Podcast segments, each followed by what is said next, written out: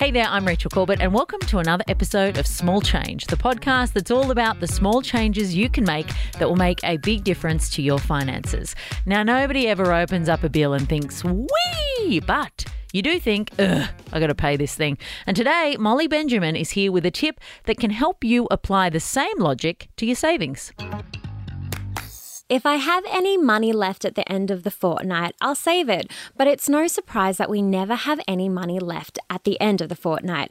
When receiving income, you always want to pay yourself first. And what I mean by that is before you pay any bills, go for brunch, pay for groceries, you're putting that money aside for yourself. Paying yourself first is about reaching your financial goals and not leaving your wealth building to chance.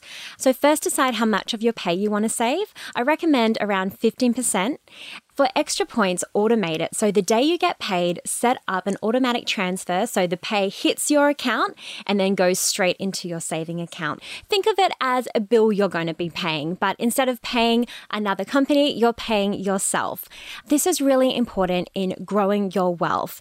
And when you automate it, it means you don't even have to think about it. Look at you, you're saving and adulting hard. Oh, I wish all my bills were holidays, but hopefully this might help you save for yours sooner. And if it does, make sure you email us at smallchange at novapodcast.com.au and tell us about it. Thanks for listening, and I'll see you on Monday for another episode of Small Change.